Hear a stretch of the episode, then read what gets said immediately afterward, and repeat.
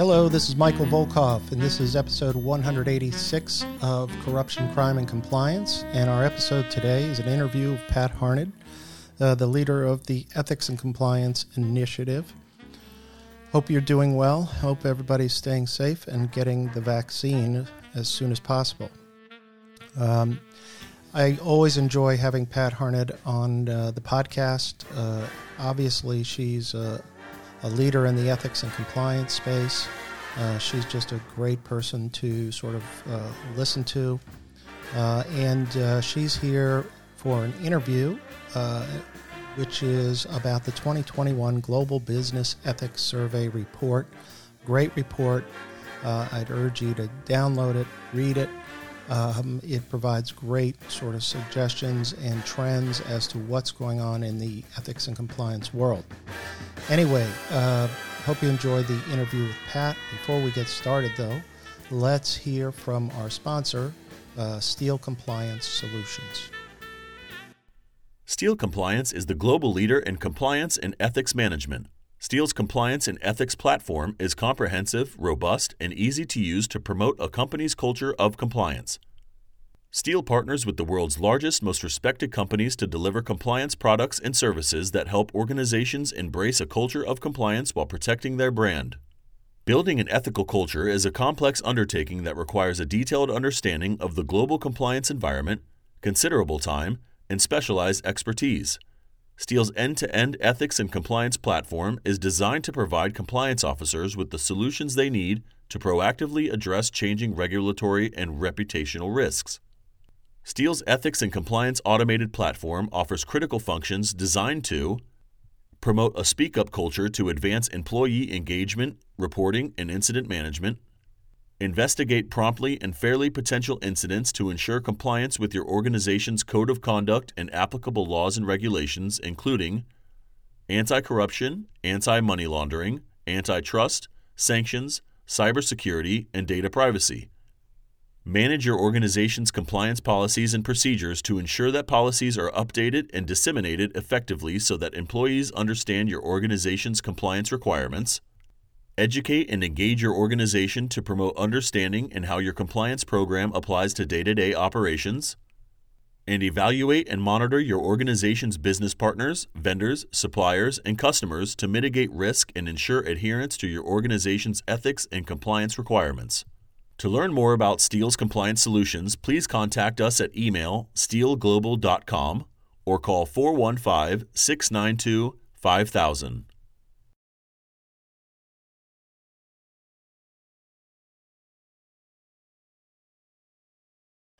Well, I'm really happy to uh, have Pat Harned here from uh, ECI, the Ethics and Compliance Initiative. Pat and I uh, go back in time. I don't want to say how long because it'll show my age, but uh, Pat, it's great to have you here, and I really appreciate any opportunity to work with you, speak to you. You're just a, a, a great compliance treasure, and uh, thank you for for making some time to be uh, with us here.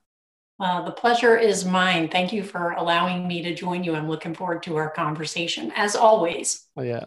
Well, Pat, uh, this uh, you know this 2021 survey of the state of compliance and ethics, I think is a real tribute to your organization. And uh, in particular, that you were able to conduct this during the pandemic and you and your team.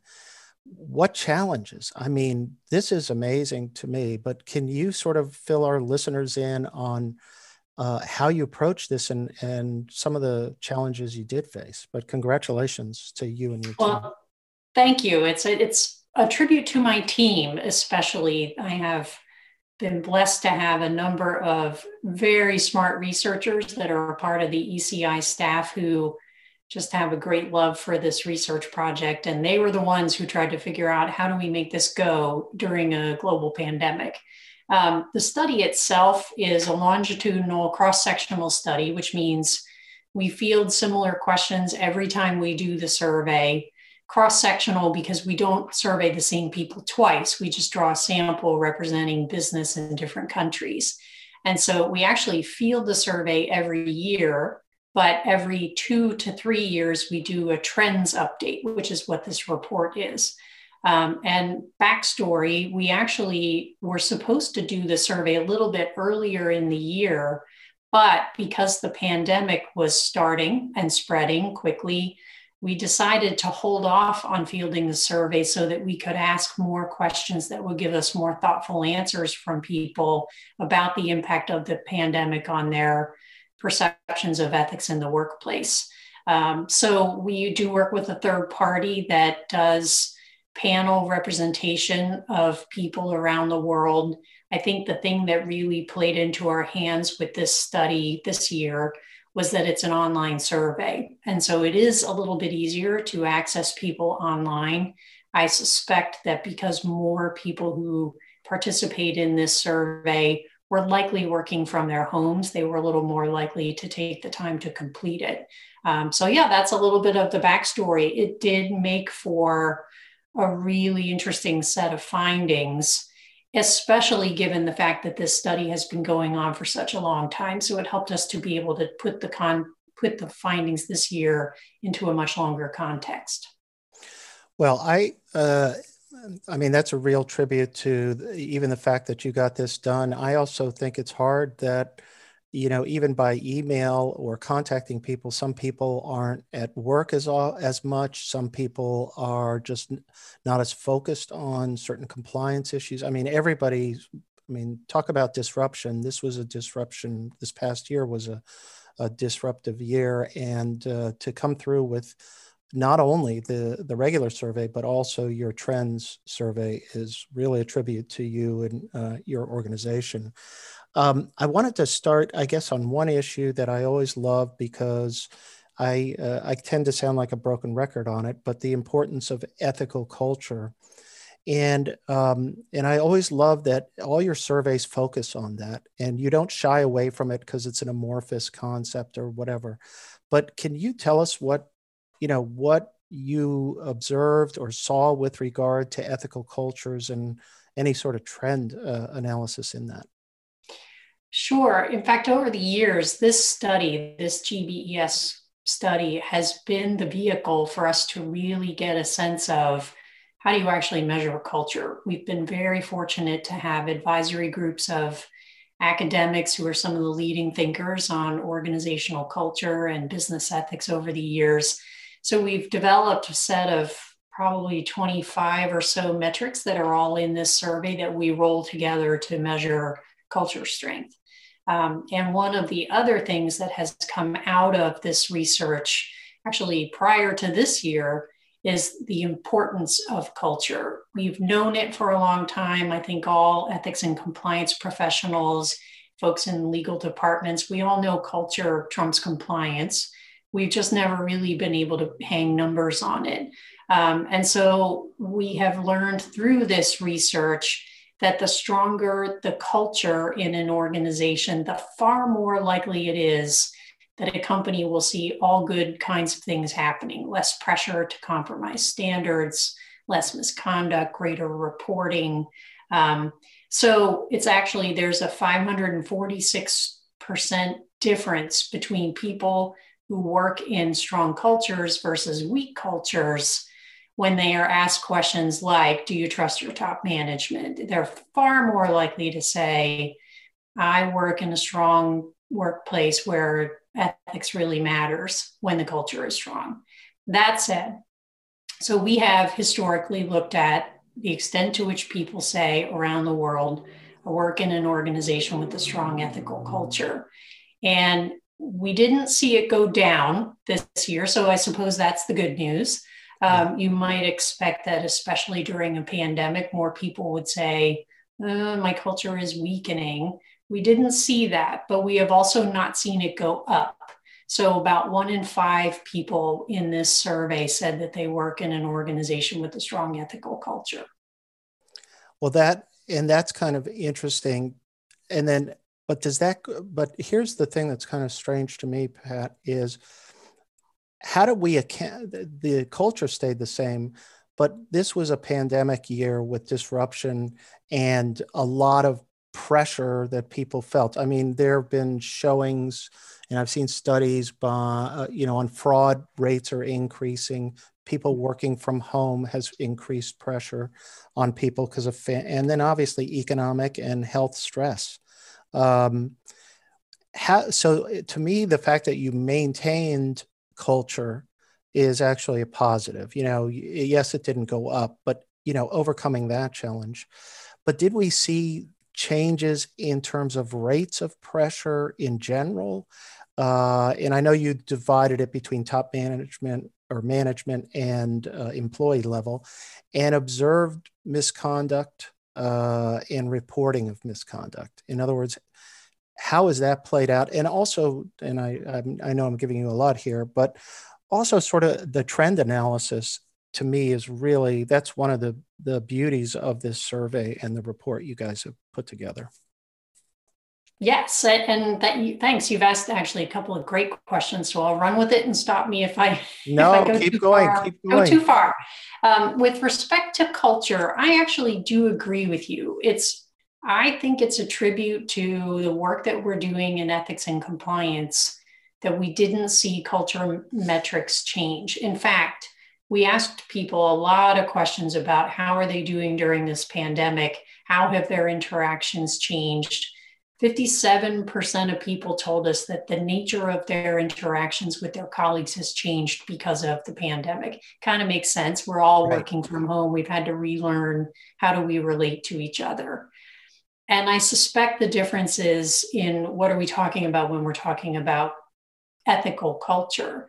That has to do with do you believe your top management, your immediate supervisors are committed to the values and the standards of the organization? And it appears that people continue to feel that they do, um, or one in five people think that they're willing to raise concerns if they observe misconduct or they, they say that they would if they were to observe some kind of problem. Um, other, other culture metrics have to do with the extent to which people feel supported if they have to ask a question or raise a concern. Um, they believe there's accountability in the organization. So, again, all of those are good signs that even though the nature of our work changed, people absolutely feel more pressure in general, which we can come back to. We're not seeing them so far saying that culture from an ethics perspective is changing. So I that is a measure of ethics and compliance programs in place that are still communicating to people in ways that are meaningful. That said, um, you asked about some of the other metrics that we look right. at. We actually measure, we call them internally at ECI, the big five pressure, misconduct, reporting, retaliation, and culture. Those are the five metrics that we expect to see changing, hopefully for the better, the more an organization has ethics and compliance in place. The other metrics, most of them did see dramatic shifts. Um, so when it comes to pressure to compromise standards to do your job. In other words, I feel like I have to cut corners just to keep my job. Exponential increases in the levels of pressure that people are feeling to cut corners. So, more people this year, 30% of people in the US said, I feel like I have to break the rules to do my job.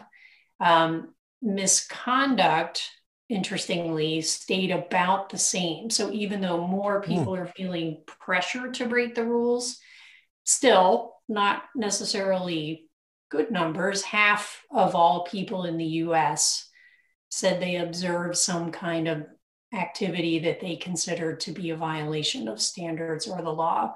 But that number didn't change significantly. Hmm. Um, and then we can come back to reporting and retaliation if you'd like, because yeah, we'll say that. That's a to work with that's a whole but i was going to say going back to the exponential increase in pressure it's hard to tease out from that what is the pandemic relay you know because the exponential increase in 2020 could have been you know uh, the difficulties and and sort of new working environment that everybody was in. And could that be it's hard to tease that out of the 2020 rates, particularly when you compare it, I think you said to 2017, mm-hmm. and even going back to your study in 2013 and 2011. I mean, this was a big jump. And to me, it, it's not like corporate pressure and misconduct has exponentially increased. Um, if anything, people have gotten more sophisticated about ethics and compliance. So, what do you think about that in terms of how do we? Is that part of the explanation here? Is the pandemic? I think it's possible, and uh, just since the audience is listening to us and not necessarily seeing the charts, historically, the number percentage of people who feel pressure to break the rules, not just performance pressure, but pressure to have to cut corners to do my job, it's ranged between 14%, you know, 16% was the highest we had seen historically, and that was in 2017. And so we, of course, as researchers, used to get all hysterical if we saw one or two percentage point increase. This past year, we when we measured in 2017, 16% of people felt they had to break the rules, 30% this time. Hmm. And when we looked at who is it that's actually feeling this pressure, I think that gives us some clues because historically we have also seen that the higher you are in the organization, the more likely it is that you're feeling pressure to compromise standards. Um, this year, more middle managers than top managers said that they feel that pressure. So, in other words, they shot up above. It used to always be that top managers tended to be the ones who felt who felt that pressure the most but this time it's coming from the middle of the organization. And it's hard to say absolutely that that's COVID related or pandemic work, you know, all the shifts related. But one thing we also know is that when organizations undergo transition, they experience more misconduct and people do feel more pressure to compromise standards. We also know, because we've all lived it, that in the last year, we've all had to completely pivot the way we're working. And that is true for a lot of businesses. And so I suspect that what we're seeing in this increase in pressure, especially for middle managers, is that their work substantially changed. Their performance pressure did not change. Right. Hence, more pressure for them to have to try to keep things going, to help their staffs keep things going, to hit targets because the economy was really in a free fall. So I, I think that that is where one of the reasons that, or one of the places where we've seen COVID have an impact. Yeah, and I I see it in, in just from my perspective, with the sort of supply chain disruptions that occurred, this is not going to be this is where pressure filters down but the frontline managers who have to you know work with logistics who have to make sure that we're getting our supply done and our distribution chains were all disrupted. So i can see this uh, it, makes sense to me that middle management with economic threats would it would filter down in a way along with the disruptions to put extraordinary pressure on them. And you know i'll bet you when you do the the next survey uh, on this that i'll bet you you know hope it let's all you know hope and pray we're we're back to quote unquote normal. I'll bet you it'll come back down to the rates that you saw in 2013 2017 I hope so. And when you think too about some of the demographics of who's in that middle manager group, you know, top managers, a lot of our organizations have certainly undergone cost cutting measures. They've offered early retirement packages to people, and it tends to be people higher in the organization. That mid level manager group, they are often people who have worked for a while, they, in terms of their years of experience. They're likely to be people who have more financial obligations personally in their lives and so mm-hmm. for them, one of the ways that we know people feel pressure to compromise standards is that they're frankly afraid they're going to lose their jobs. And the stakes are high for that group. Not that they're not for everybody else, um, but middle managers don't get retirement packages the way top managers do when their organizations are downsizing. So it also could be that that's some of what we're seeing there. And hopefully you're right. I, I hope that the next time we go yeah. to do this survey, the pandemic will be in the rear view mirror and pressure will have changed.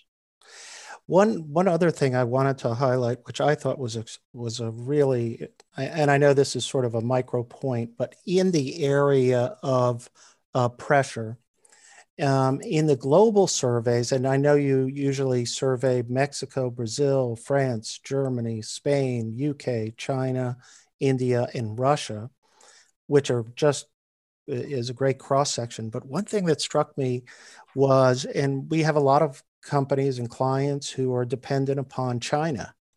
And the the pressure rise in China in 2020 versus 2019 and 2015 was extraordinary. I, I, I think it was like 52% reported versus 10 or 10% uh, in 2019 and 20% in 2015, which to me is just extraordinary. So China was uh, under, I mean, talk about pressure. And to the extent we have global companies working in China, this must have put an enormous strain on their operations as well. But that I yeah. thought was a fascinating. Uh, in the in this is why it's so valuable when you do the global trends in terms of this. Yes, agreed. And admittedly, we're still young in doing the global expansion of this. So, historically, from 1994 to 2016, we fielded this survey only in the US. So, our data globally goes from 2016 until this most recent update. So, our trend measures are short, short lines. Um, but we are learning a lot more about some of the patterns that are happening in these countries. Last time, in fact, the last couple of times, Brazil, Russia, India, China had stood out as outliers in most of these metrics. And that held true this time as well. So, China, uh, India also, 50% of people in India said they mm-hmm. feel pressure to cut corners. Not a huge increase over the last time, but still half of all people who took the survey right. answered yes to that question, which is concerning. And those were the two that I think stood out more so than the other countries where we surveyed. Right.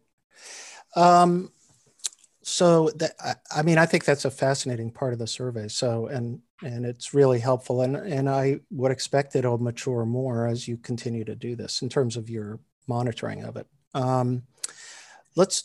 I wanted to talk a little bit about observed misconduct and the re and some of your findings there. One of the um, I always try to pitch, you know, the value of an ethical culture is rates of misconduct go down. And that's well established. And, you know, obviously, uh, uh, you know, top performers in culture usually perform better than companies without a culture of ethics. And the rates, but the observed misconduct uh, to me is always a, an important indicator of sort of the health of a compliance program within, let's say, the company.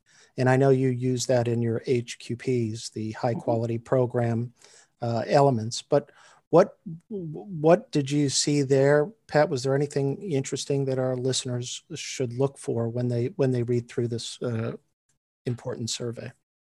Sure. Just to give a little bit of background about how we measure this, we actually ask people in this survey about misconduct in two different ways.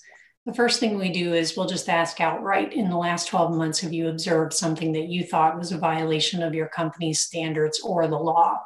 And then we come back around and we'll ask about a series of types of misconduct that are common to most organizations' codes of conduct. And when we ask that list, then if you've answered yes to one of those, we roll that up into a calculation. And what we find over time is that, and this is probably true for people that are surveying in their own organizations, if you ask people outright, did you see something that was wrong? About half as many people will answer yes to that question than if you give them a list of types of misconduct. Mm. So that's how we come up with this number. Um, and as I yeah, as I mentioned, and I think a lot of that is that you have to have the example to remember what you've seen. Mm-hmm. Um, and in this survey, we also asked pre and post pandemic about have you observed wrongdoing? And that too is where um, you know there there it was a striking finding that we didn't really see the overall percentage of people observing misconduct increasing but we did see increases in certain kinds of misconduct. So for example um, observed conflicts of interest increased in 2020 mm. um, improper hiring practices increased also in 2020 um, and then others observed health violations. That one I think is particularly important because by asking about health violations, we were inquiring about pressure to come to work when during the pandemic are you being asked to come in and compromise social distancing rules or other things like that so the fact that 22% of people said they've observed some kind of health violations. Those tended to be related to observance of regulation around the pandemic. Um, so, so overall, not big increases, but I'll also say that historically, conflicts of interest is always in the top three most frequently observed types of misconduct. So it's on the rise. 22% of people, 23 said that they had observed some kind of conflict of interest in the workplace. That and and to me though, and that's troubling, but also the improper hiring practices. So that really, I I don't remember seeing that as a as a big number in prior years, but I may be wrong on that. Um, the health violations makes total sense because everybody's first concern is health and safety. Can I work at my workplace and not get sick or get yeah. exposed to the virus? So that I, I get that. That makes total total sense. Um, but then the flip side of the people who observe misconduct is will they report it? And in ethical organizations, because I'm more proud of my company and the mission of our company, I if I see somebody doing something wrong, I'm more likely to report it to protect what I believe in, the mission organization. And what do what do you think? What do you think about that? In and by the way, these could be in remote working situations where the misconduct could occur. You know, and that raises okay. Let's say you you're on a meeting or whatever, and you or somebody makes references, or there's a plan to engage in misconduct or discussion you know, reporting is just as important as the, in this context as in any, and you can even argue even more important when we're in the remote working environment. That's actually one of the things that our research team spent a fair amount of time talking about, especially around the misconduct numbers. Is it could it be that we're not seeing those numbers increase simply because when you're working from home, it's harder to know what misconduct is going on? Um, but that said, and I'll just also throw out one other fun fact because of yeah. the nature, of Mike, of some of the folks yeah. who listen to you.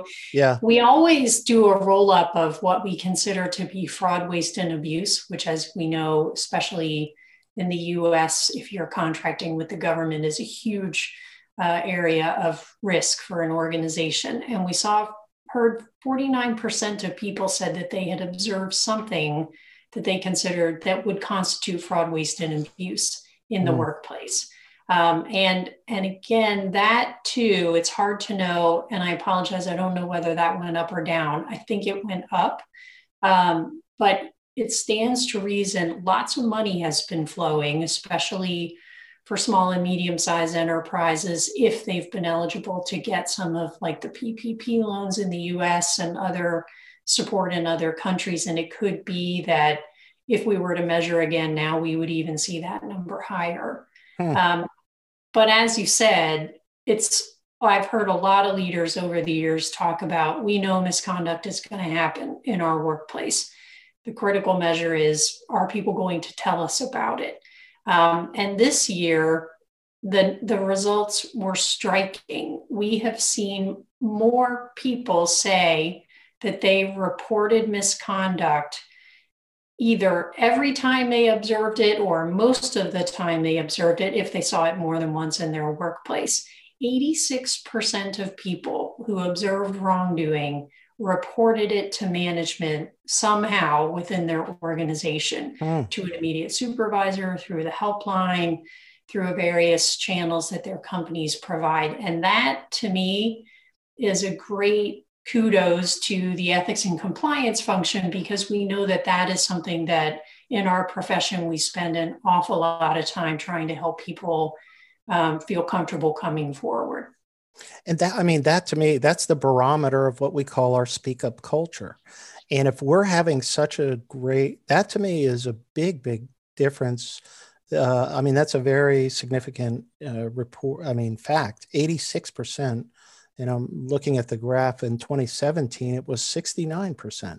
Right. Yes, so, it's a 44% increase. It's actually, and it's fair to say that today more people come forward to tell management about wrongdoing than ever before in the history of at least in the last two decades that we've been doing this study. Yeah, that is really that is a tribute to ethics and compliance, and to the extent management is supporting that effort, it's a it to top management. That's uh, that's really that's a good thing, and maybe it was even more important in the pandemic to in you know make sure we're getting that kind of feedback from uh, from the company p- employees.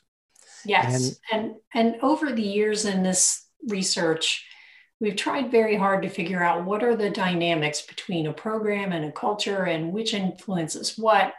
Um, and they can often be interconnected, but one measure that is a a direct measure of your ethics and compliance program is reporting behavior.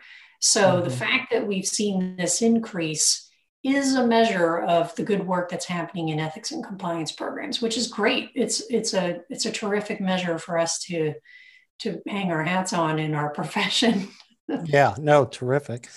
Well, let's. Um, I, I hate to change the tone here because I mean there have been a lot of interesting findings, a lot of positive findings, and one thing that you your organization has been constantly discovering or confirming and sort of one of the messages that has to come out of this is the unfortunate rise that we see in retaliation rates against reporters and i mean i, I want it would be great pat to hear um, not only you know the the significance of this and the what your data shows but i'd also like to broaden it a little bit and just to say okay so how do we address this? How do mm. we get to this problem? And i i mean that's probably my second question. And and i'd love to hear what ideas or you know you talk to so many important people in business and compliance what what do you what would you tell them what do you tell them to do about this problem so I always feel bad because the minute in these studies we get to rejoice a little bit about reporting numbers and reporting right. trends, I have right. to be the bearer of bad news and say, but the other shoe, let me let the other shoe drop. Um, and and unfortunately, it has dropped this time. And I actually I apologize. I think I may have just given you an inaccurate statistic like two minutes ago. So we saw reporting increase by 20% in okay. the last year. I think I said 44. Right. And that's actually because I was looking at my retaliation statistics. Oh, no. So while reporting increased by 20%, which again, highest we've ever seen, more people are reporting than ever we're also seeing exponentially more people experiencing retaliation for having come forward. Um, so this year, if an employee observed some kind of wrongdoing, which is about half of the workforce, they tended to report it. So strong reporting numbers. But of those people, 79% of them said that they had experienced some kind of retaliation for having come forward. Um, that's a 44% increase over the last time we measured. Mm. Uh, I want to say it's an 84% increase since we started doing this study. So to put that into a little bit of context, you know, when when we first started looking at these numbers in 2007, 13% of people said, Yeah, if I reported I experienced some kind of harm, compared to almost 80% now. That is alarming. Um, and it's alarming for a couple of reasons. It, through this research, and not just ECI, other organizations have found this too. That, that when retaliation starts to increase in an organization, people start to go quiet they tell each other, don't bother to come forward and report because you're only going to experience harm for it. Um, and that starts to have a silencing effect that allows more misconduct to grow and perpetuate in organizations. So, a number of researchers have gone so far as to say retaliation is a leading indicator of culture strength in the future. And I suspect that that is true. Um, and so, you know, what do we do about it? The takeaway that we have found over the years is that reporting and retaliation tend to rise and fall together. So the more you mm. encourage people to come forward, the risk is greater that they will experience retaliation. Having said that, we've also seen instances in both the data and the research, but also in real practice that organizations can reduce retaliation rates. It happens in a couple of ways. The first is to communicate and then demonstrate that there is accountability in the organization when people violate the standards. There is accountability in the organization when you could, can substantiate that people have retaliated employees who have come forward. Right. That effort, it's not just talk. You can't just put out posters that say, we don't re- tolerate retaliation. You have to actually follow that up with action, which is really hard to do. Um, another practice that, that we have seen to be very successful is if your organization, when you're receiving reports from employees, talk with them about what retaliation can look like give them a sense that it could happen to them and you want them to come back and continue to talk with you. But also, there are companies that have established great programs to keep track of the well being of employees who come forward to report, to check in with them periodically, to keep an eye on their performance reviews. Um, and if you start to see anomalies, to follow up with them because one of the things that we know is that people come forward and report and then they leave. Um, in a previous GBES, we learned that retaliation, if it's going to happen, is going to happen very quickly, like within the first 30 to 60 days before you've even ramped up your investigation process. So the moment somebody comes forward to report information, whether or not there's a formal investigation underway, that communication has to start immediately. That tracking of that employee, just for the sake of being supportive, um, is critical because this retaliation is insidious and it's it is extremely worrisome that we're seeing it rise to the levels that we're seeing now. And uh, I have two two points I want to make on that. One is I did I had a client who um, they on the accountability issue they ended up um, disciplining and made it very uh, apparent that somebody was disciplined and i can't remember if they disciplined or terminated them for retaliation and they told me that the best thing that happened to their culture was when they did that because word spread and that that we were going to hold people accountable for that kind of behavior. The other thing I wanted to underscore, which I think is just a terrific idea, is that when you have a complainant, what you're saying is to ex- sit down and explain to them what might occur. Because they may not be aware of the beginnings of it, but then they may get the subtle sort of results of it which play out. And then they're all of a sudden wondering what the heck is going on. And I think that's a terrific idea in terms of your handling of complainants and uh, educating them on that. So, you know, um, uh, it's a really difficult problem. And the last thing we need, what's interesting is while retaliation rates have gone up, it hasn't reached to the point where you're seeing reporting rates going way down. and that's interesting. But uh, it, it, the the next year will be important, I think, to see how this how this goes. But I've heard, and the problem with retaliation is it's so it can be done subtly. It's not done overtly. It's done subtly, and people have to be very sensitive to those kind of uh, subtle maneuvers that are done. So that's exactly right. Every time we ask about retaliation, we ask people, what what did that retaliation consist of? And the vast majority of it is social. I was ignored by my supervisor. My colleagues treated me differently. Uh, I was excluded from work activity or felt that I was, maybe not in a personnel way, but in a team kind of environment. Those are very hard to substantiate, if not impossible to substantiate. But for the people who came forward to report, it's real. It is retaliation. It doesn't matter whether the company can substantiate it.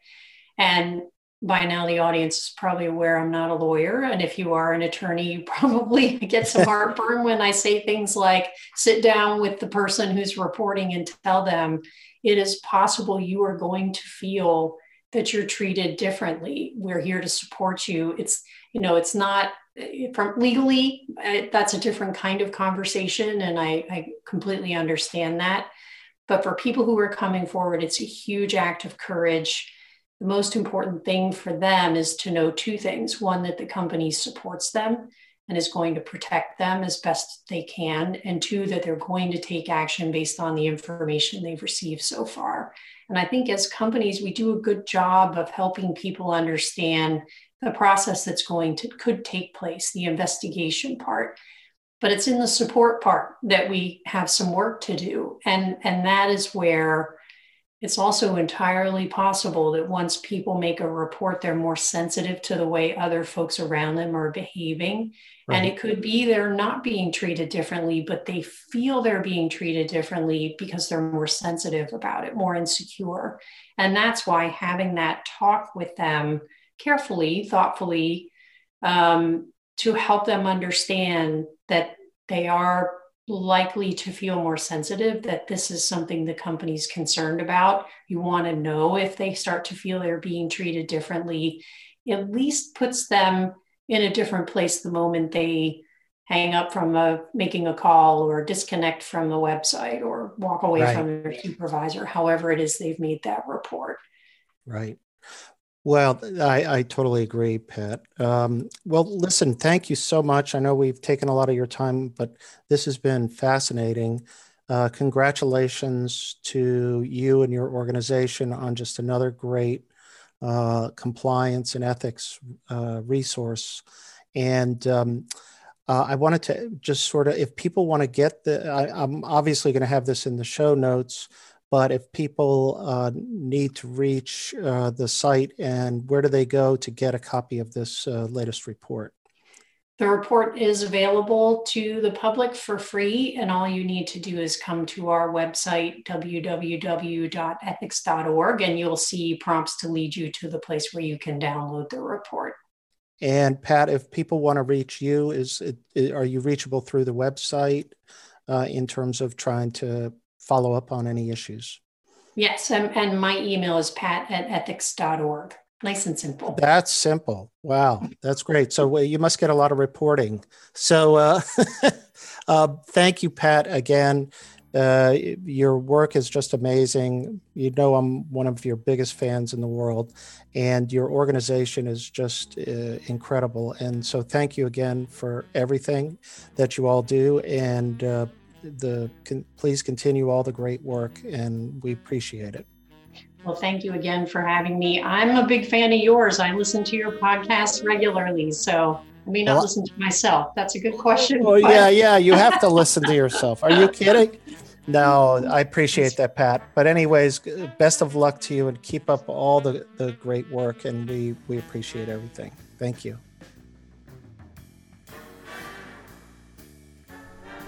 Thanks again for listening to Corruption, Crime, and Compliance. Please subscribe to the podcast series. The Volkov Law Group believes that every company should have a robust ethics and compliance program. Experience and research show that ethical companies are better performers in the global marketplace. You can learn more about the legal and compliance services we offer at our website, www.volkovlaw.com. You can also follow our award winning blog, Corruption, Crime, and Compliance, and our podcast series. You can contact Michael Volkov at his email address, mvolkov at volkovlaw.com.